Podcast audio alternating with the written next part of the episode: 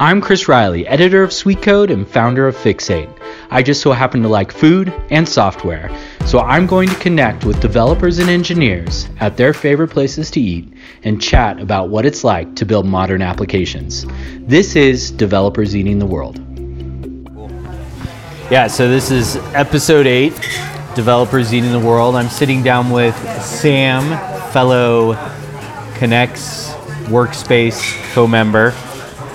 And uh, where are we? We're at El Dorado in Golden, Colorado, Mexican joint, which I haven't been here yet. What's the best thing to order? Oh, I have no idea. I'm getting a chimichanga. The thing is, everything in Colorado, there's green chili. There is that. Pretty much everything, which I love green chili, so that's fine.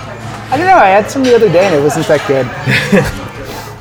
Uh, so Sam, you know, the reason I wanted to talk to Sam is Sam is in DevOps, but a very unique DevOps scenario. Um, you build DevOps for LabVIEW. Can you explain what LabVIEW is? Yeah. So LabVIEW is this programming language. It stands for labra- Language or a a language. Well, it's kind of this platform and a language. It's uh, it stands for Laboratory Virtual Instrumentation Engineering Workbench or something like nice, that. nice long name. Yeah, it was basically designed. I want to say back in like the 80s. These guys were selling hardware GPIB controllers to talk to instruments like uh, oscilloscopes and stuff, and take measurements. And they realized that the engineers that they were selling them to didn't know how to program. Yeah. So these two guys selling GPIB controllers basically started out of their garage. They realized that the engineers weren't really programmers, and they kind of had this realization that when you start writing code, generally you draw like the little diagrams, right? Like charts and diagrams and the little flow charts with the diamonds and shapes and stuff. And they thought, well, wouldn't it be great if we could just let the engineers draw those and then we turn it into code on the back end? And so that's kind of how LabVIEW was. Is it like Visual Basic for hardware-based applications? kind of, but it's way more advanced than that now. But yeah, basically you draw. It's graphical, so you draw. You have these blocks and you drop them down and you connect them with wires. Got it it. kind of looks like an electrical schematic. So, and in the the typical markets that use um, LabVIEW always has to be something in like devices, Yes. IoT. So well, so there's some IoT stuff, but like they use it for NASA uses it, CERN uses it, uh, SpaceX. A lot of those places, it's used in a lot of laboratories in like universities and major companies. So basically, the big thing I would say is it's always tied around like hardware. Like lots of people make like databases and web apps and that type of stuff that have no hardware involved. This is almost always tied to hardware. So it what- doesn't have to. so, what makes you think it works in a DevOps scenario then? The problem is a lot of it was written for engineers who are not programmers, right? And so, you know, people start writing these little programs to talk to an oscilloscope and capture some data, and that's all great and wonderful. But then you want to control something like the CERN Hadron Collider, and that's a whole other level of complicated, right? And how do you then apply all the software engineering principles of unit testing and all that stuff and, and continuous integration? So that's kind of where Now, do you feel like software and hardware have blended even more in the last, I don't know, five years? Wh- Well, Well, I guess what makes you ask that question? Well, back in the day, I mean, back in the day, um, if you were a quote unquote developer for hardware, you were writing drivers, firmware, things Yep. of that sort. There wasn't a lot of concern about release velocity, you know, any of the modern aspects that you had in web application development. Do you think that that a lot of the requirements that we see in the web app world have now bled over into Well, I mean. I do think you see a lot more of that fast release cycle. I think, again, why, why do you feel like it's necessary to have modern dev practices for what was classically 100% waterfall development? well, I mean, basically the main reason waterfall development went away, right? Because requirements change, right? The customer never knows what they want. And it's, you know, if you don't do that iterative thing, it just becomes a mess and it takes forever to get to market. I mean, I used to work for a nuclear company, and you want to talk about taking forever to do anything, that's like, Yeah. And so brutal. so even in that world being able to be responsive and have good release velocity matters. Yeah. And Well- is it a is well, I it mean, because of competition or What? is it to stay competitive or what?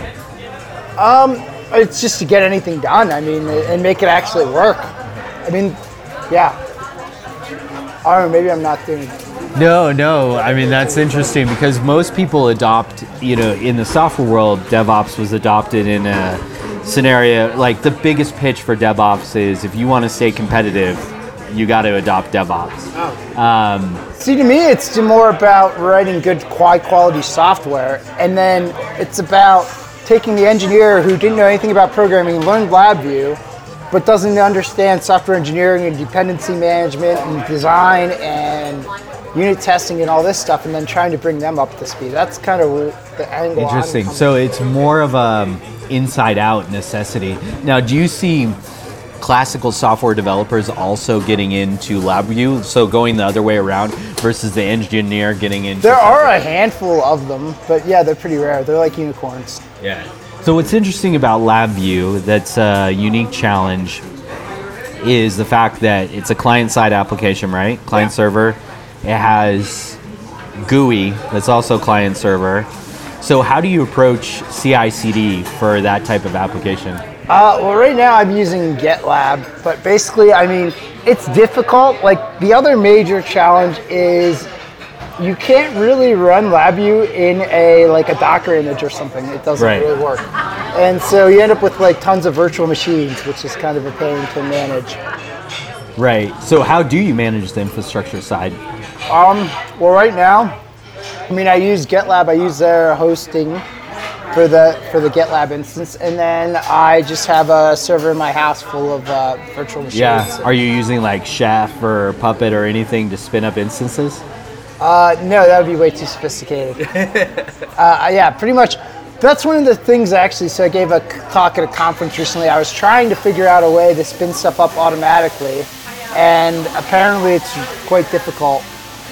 So Yeah, yeah. I just came from ChefConf, and I know that um, you know the infrastructure element or laying out the servers is still a big challenge, even for modern app dev, but especially on the client side. Yeah. So what do you do? You have like a VM image that you start from, like a base. yeah, I have one image and I just clone it and keep cloning it. Interesting. And yeah, so right now, like, there's challenges because in LabVIEW, because it all depends on hardware, you end up with these things where for every project you have a different set of drivers that you need because they're talking to different hardware. Oh, right. And sometimes they're not all compatible, and so that that's what instantiated the use of virtual machines was to uh, figure all that out because you know if i'm working on two or three different projects at a time how do i keep all the driver versions separate without installing and reinstalling them all the time and then sometimes that causes problems and so what are you actually deploying then?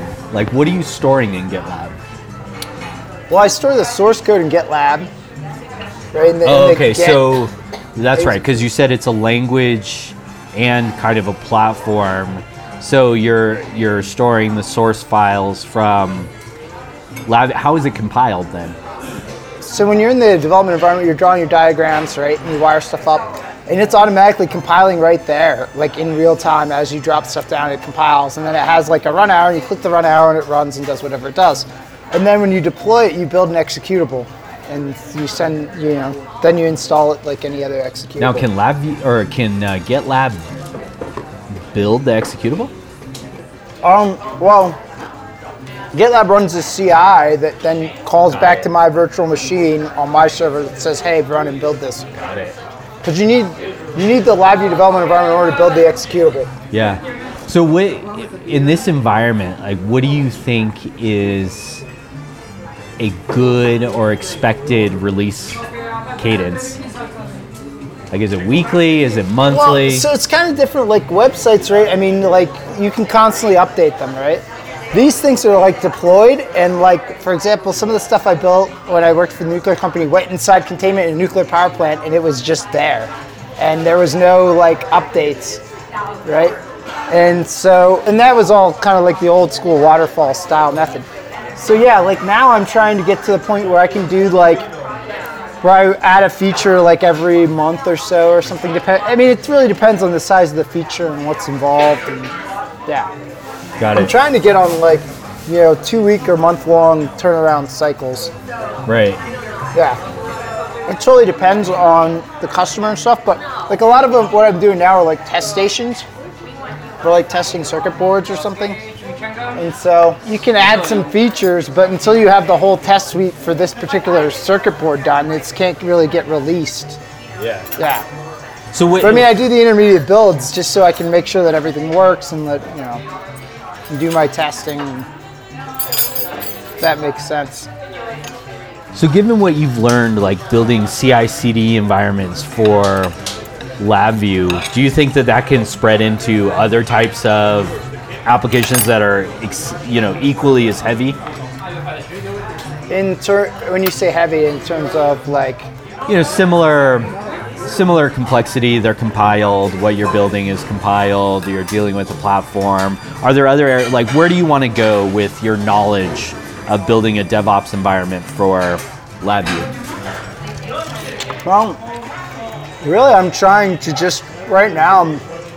Like the LabVIEW community is so far behind in terms of software best practices. That's kind of where my focus is, is trying to get more and more people to actually use it, and then maybe I can convince National Instruments, who, who like owns LabVIEW, to add some stuff like Docker images and some other stuff to make it easier.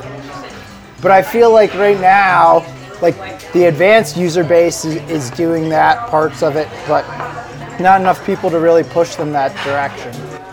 This is what I call a smothered burrito. Man, it's more smothered covered. than burrito, but that's good. I like it messy. At least Yeah. I'm not picking it up. Um, so, what was the catalyst for saying, "Hey, I think that LabVIEW needs DevOps"?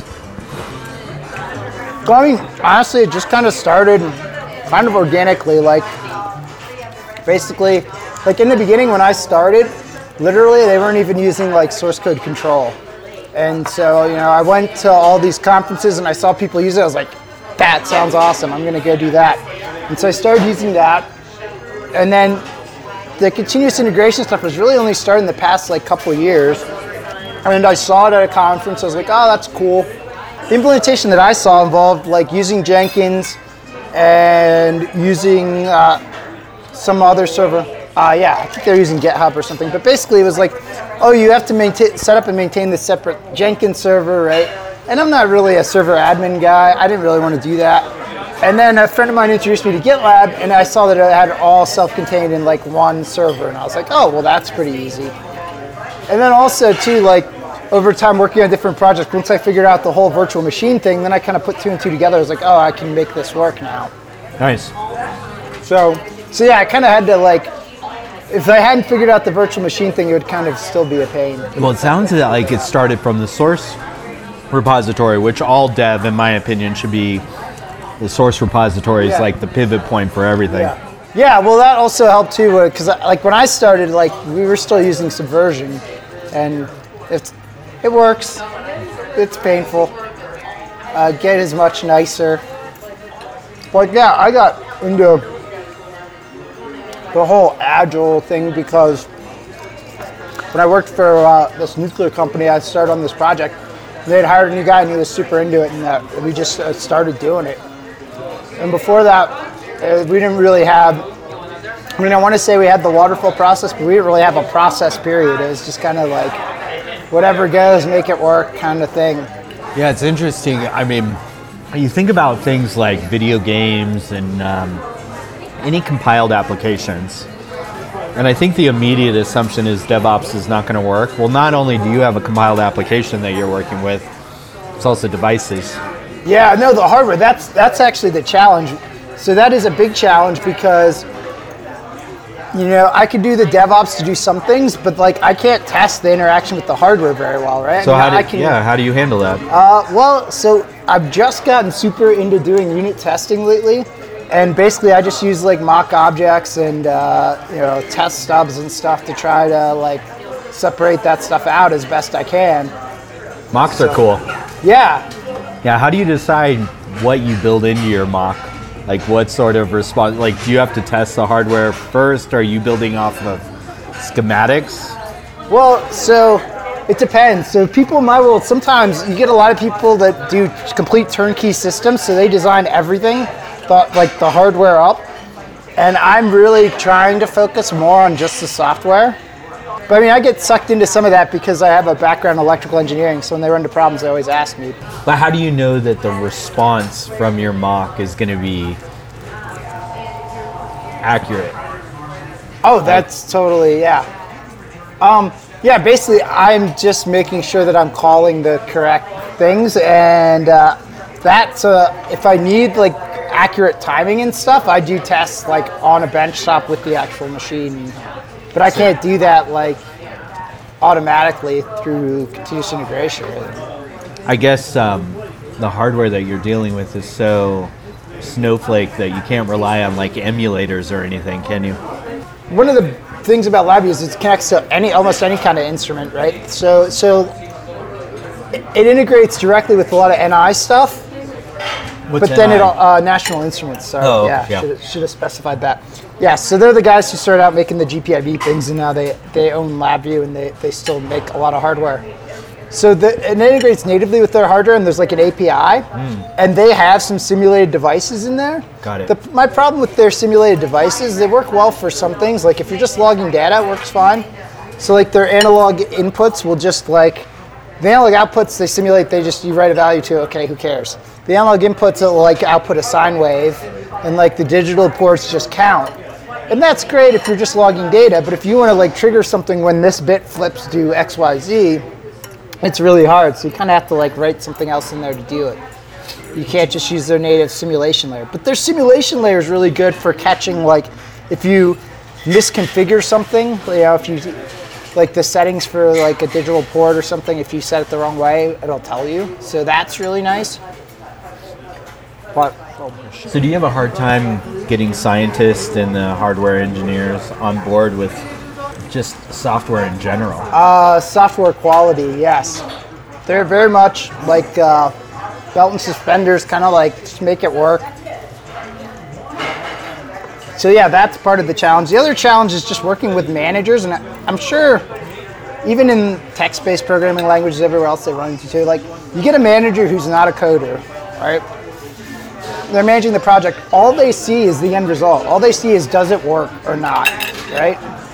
And you know, if it works, but it looks, you know, as a house of cards underneath, they're happy because they don't know any better. And that really causes problems because you get people like LabVIEW's really good at rapid prototyping. You can get up a GUI in like a couple seconds. Right. And people think that's the end product. Yes, exactly. Like, oh, can you do this? Okay, let me put together a prototype. Okay, great. There's our product. Yeah. And it's like, well, no, that's just the prototype. Like, you know, there's more to it than that. And I also find like when it comes to software testing, like it's kind of nuts. Like the analogy I came up with is it's like you go to like a store because you want to buy a car and you say, well, what, what's your quality control process on the car? Well, you know, when the car comes off the lot, we give Bobby the keys. He drives it around a few times. If he's feeling frisky, he goes on the highway for a few miles and he brings it back. If the wheels don't fall off, then we sell you the car. Because, like, I mean, I go to places, I've been to places where they're like, oh, we're going to build this circuit board tester. Okay, well, what are the specs? How, how do we test this thing at the end? And they're like, well, we got two good circuit boards and one bad circuit board. If the good one's pass and the bad one fails, we're happy. And you're like, well, there should be a little bit more than that, you know? Yeah, that's interesting. I guess that goes flies in the face of a conversation I ren- uh, recently had about um, focusing on the alignment of what you put in and what you expect out, and creating the black box in the middle. if you only do that, then I guess the black box in the middle, number one, could be extremely limited, or number two, could be doing, you know, the algorithms may not be validated uh, Yes. against anything real. Huh. So what what would you say recently has been your biggest like aha moment or big major win with a technical team, scientists, uh, where that you know they it clicked and they're like, wow, okay, I get it. I get why we're investing in this software development process thing. Well, I know I had a project probably last year, and somehow they had they had a working machine, and the code was just like complete crap. But somehow it worked, and I convinced them to let me rewrite it from scratch, which I don't know how they ever did that. So The code or uh, the process as well, or both? code. I mean, I basically just started from scratch. It was actually interesting because they all there were like three or four people involved, and they all thought they knew what the machine did, and they didn't have it written down anywhere, and they were all wrong. How do you document this stuff? I mean, Uh, just as I go, I went and yeah. so it, it's still kind of a manual process, or or do you have anything in the process that kind of documents it for you? No, basically, I wrote up all the documents as we went.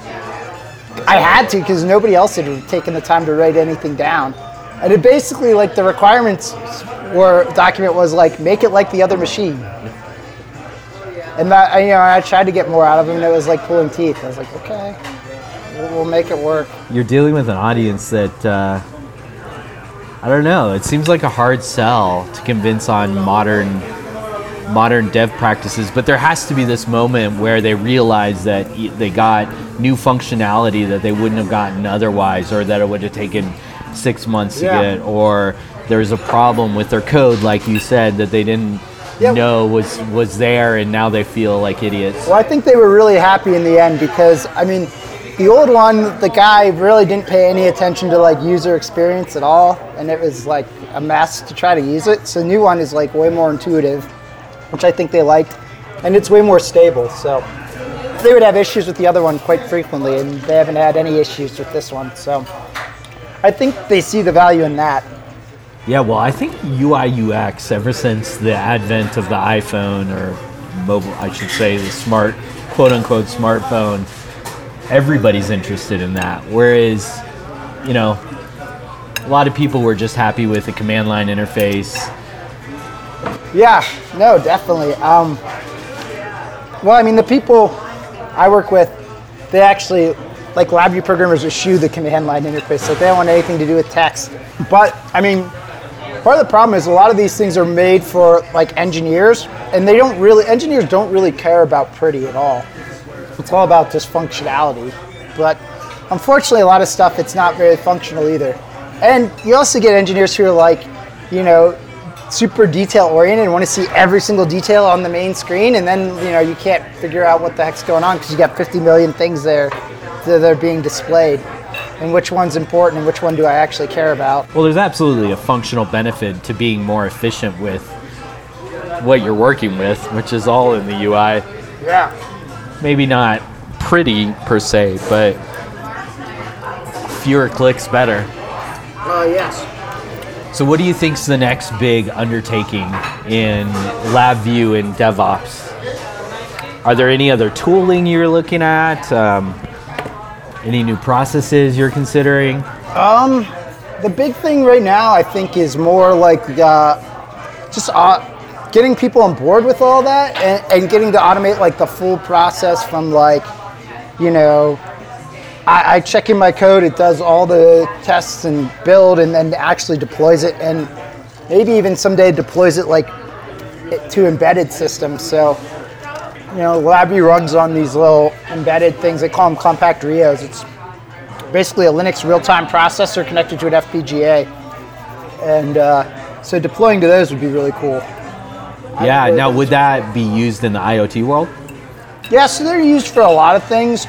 Uh, anywhere you want real-time control, but like one of the examples might be like uh, water meters, you know, like buried underground, you know, or like I've heard them being used up uh, coal stacks, like at power plants for like scrubbers and things like that. Right. It's just kind of areas where like, you know, it's remote enough that you don't want to like climb all the way up there or like dig out the water meter to do whatever. So How do you find your clients?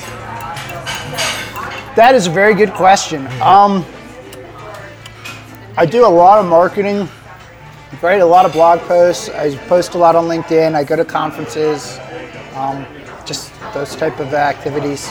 Yeah, how much time do you think you spend on that kind of stuff? Because that's hard for any techie. Oh, it's uh, an inordinate amount of time. Yeah, I block out at least one day a week for that every week. Okay. So at least eight hours a week, Wow. plus the time to go to the conferences and write papers and Yeah. Wow. Yeah. I mean, that'd be hard for anybody who's considering getting into even, you know, just outsourced dev, which is even more difficult because there's a million outsourced developers out there. Yeah, for your that's the world, it's a yeah. little bit more discreet. Yeah. Yeah. I don't know. Yeah, that's always an issue. Outsourcing stuff. But How long have you been uh, running your practice? oh, I want to say three or four years. Three or four years, and you have a little kid. Yes. that changes everything. Yeah, especially when your wife quits her job. So now the pressure's on. I've been doing a lot more marketing lately. Nothing, yeah, uh, necessity. I'm much more motivated. yeah, well, I mean, you know, working for yourself, you kind of set your own hours. Like, you know, years past, like if I wanted to go for a mountain bike ride in the middle of the day, like no big deal. I'll, you know, I'll figure it out. But now it's like, oh, nope, better work, some more money. So you mentioned uh, GitLab, and we talked about Jenkins. Is there any other tooling, like modern dev tooling, you're using?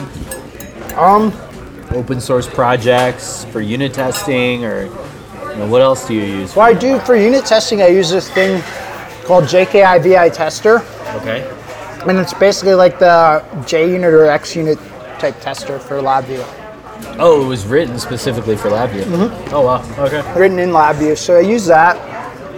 Um, yeah, I've seen some other stuff. Like uh, I know a lot of people use a lot of the Atlassian stuff, Confluence, Jira, Bitbucket, all that stuff. Yeah. Now, I, I just realized. Do you think that what you've built could be translated into like MATLAB, and you know, it doesn't have the hardware element, but there's still kind Yeah. of as complex applications. They're compiled, Mathematica. Yeah, MATLAB and LabVIEW were kind of like semi-competitors for a oh, while. I really? think they finally settled all that. yeah, they had some issues. It's like DevOps for science. Yeah, no, I That's so. hard. There's the book you're gonna write, DevOps for Science. There. Hey, I've been actually thinking about trying to write a book. Don't do it.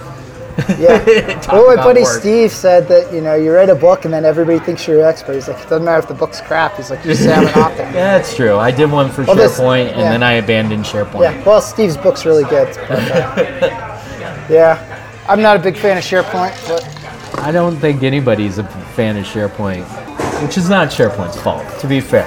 It's how it's sold and uh, expectations, yeah. which I think is true for a lot of platforms.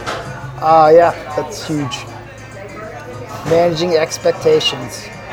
But uh, back to your questions about LabVIEW and some of the challenges, though. Like, there are some real challenges with the fact that uh, LabVIEW is like graphical and not text-based, and like you can't do like a diff or meaningful diff or merge, or so that creates all kinds of. I mean, that's more like source code control Right. type issues. But yeah. So, how do you handle this? Uh, basically, I just try to avoid it at all costs. Well, that's interesting because you're kind of architecting your application around what you. Ex- Yeah, basically make your application really, really modular and don't ever have to merge. So you can have multiple people working in parallel, they just can't ever work on the same thing. At least that's my strategy. Are you ever decoding with other developers, or is it usually just you? well, I mean, when I worked at Westinghouse, there was a group of us, but since I've been on my own, it's usually just me or me and like one or two other people. So, Interesting. That Yeah. certainly helps. yeah, that makes it easy, yeah. No, yeah, I talk to people who work on teams of like 100 developers, and that's a lot harder to keep people from stepping on each other's toes. And then you have to worry about branches, and that's where merge is an absolute must. Yes, yes, but I, I guess what we try to do is like, if we if we branch and, and we each only stay in our own little silo when we merge back together, you know, if, if I'm working on just this one module over here and you're working on that one module over there, then they branch back together. When you merge it back together, it's just like a straight fast forward or something. Yeah. And it's not really a problem usually. At least yeah. that's the hope.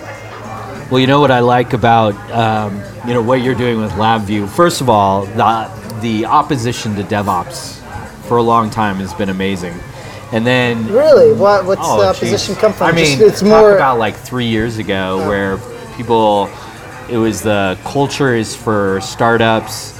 Um, this level of automations for basic web front ends, not for us. You know, things like that, arguments, and that's kind of gone away. But now we've gone even to an extreme, which I didn't think we would go to, talking to somebody like you who's trying to build or is building DevOps environments for hardware and compiled applications, which but also what's interesting is your motivator was a motivator of necessity Yeah. not competition and, and staying ahead Yeah, which in the software world it's all about that Yeah. Yeah, LabVIEW is like its own little niche. There's not. I mean, every job's a custom job, so nobody's like trying to sell the next killer app that like millions of people are gonna buy. Right? I mean, they're competing to get like the big contract from GE or like some big company, but that's it. that makes devops very real Yeah. like it's not it's not just a nice to have it, it makes it uh, very real and like you said if you're if you care about good app dev you're going to look at devops Yeah, well, and I mean, you know, like all the stuff that goes out the door, like we deal with things that control pressure vessels and motors and pumps and valves and can actually kill people. You know? Yeah, I mean, I worked on stuff that went in a nuclear power plant. I mean, if you screw that up enough, you could blow up a whole city. there's your tagline if you're building apps that can kill you use devops But I mean, yeah, it's a way of, to me, it's a way of making sure that all the tests are run, all the boxes are checked, you know. And it's reproducible and, you know, all the benefits that you get from automating anything. Well, Sam, thank you. Thanks for uh, inviting me for an extremely wet burrito. that is tasty. You want other Yeah, sopapillas? No, no, I think we're done. No sopapillas. Um, but thank you, and uh, yeah, we'll have to do another episode um, because I'm curious what's next in the world of DevOps for LabVIEW. Yeah. Thanks.